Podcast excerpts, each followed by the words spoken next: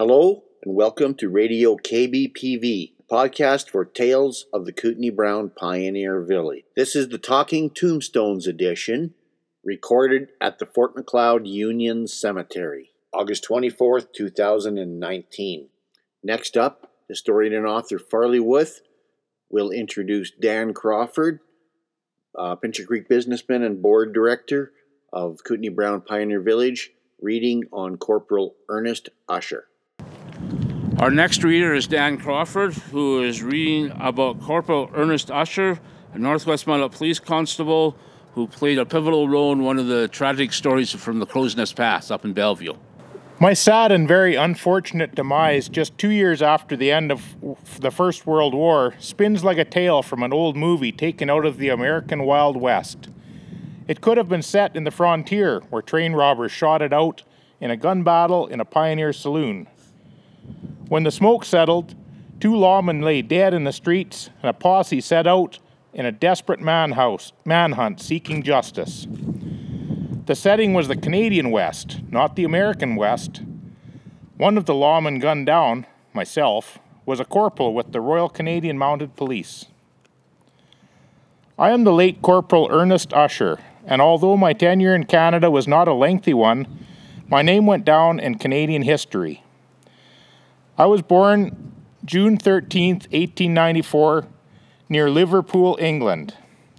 The lure and excitement of the Canadian frontier served like a hook and line in getting me to immigrate to Canada, the most senior of the British colonies.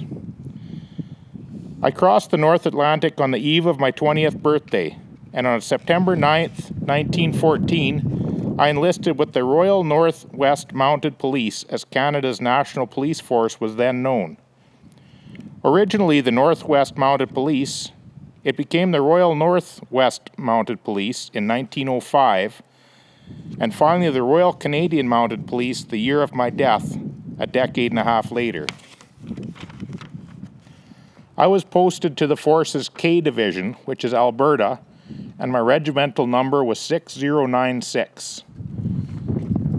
They've actually got the numbers on each gravestone of the officers. My tragic death took place in midsummer 1920. The events leading to my death began on August 2nd. Three men, George Arkoff, Alex Aluoff, and Tom Bassoff, boarded the Canadian Pacific Railway Company's train number 63 in Lethbridge. It was headed west through the Crow's Nest Pass, a mountain district renowned for its turbulent coal mining history. The American-style gangsters had hopes of overpowering the infamous rum runner Emperor Pick, who was based in the pass, but this was in vain. Instead, they robbed the railway car and its passengers of $300 in cash and unspecified values. When the train made an unexpected stop at the railway siding of Sentinel, located just east of Crow's Nest Lake, the bandits jumped off and quickly disappeared into the forest. On the fateful morning of August 7th, two of the men were spotted eating breakfast at the Bellevue Cafe. The cafe was located along the old highway. From it, you had a commanding view of the 1903 Frank Slide just across the valley.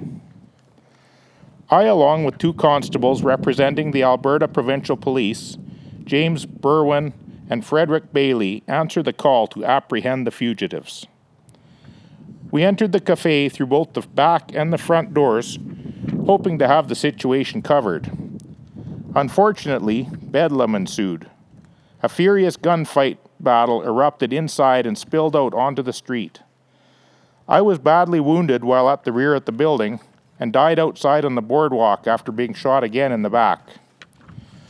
Constable Bailey, too, was fatefully shot outside on the street. The fugitive Arkoff collapsed and died after being hit by 7 bullets. Although wounded, Tom Bassoff managed to escape into the rocky debris left behind by the nearby Frank Slide. However, his freedom was short-lived. 4 days later, on August 11th, he was captured by the Canadian Pacific Railway detectives at the station in Pincher City, 2 miles north of Pincher Creek.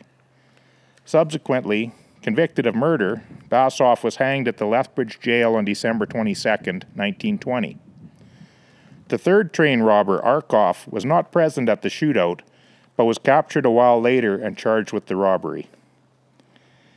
My official funeral a few days later was hosted by the RCMP in Fort MacLeod, and I was buried in that community's Union Cemetery.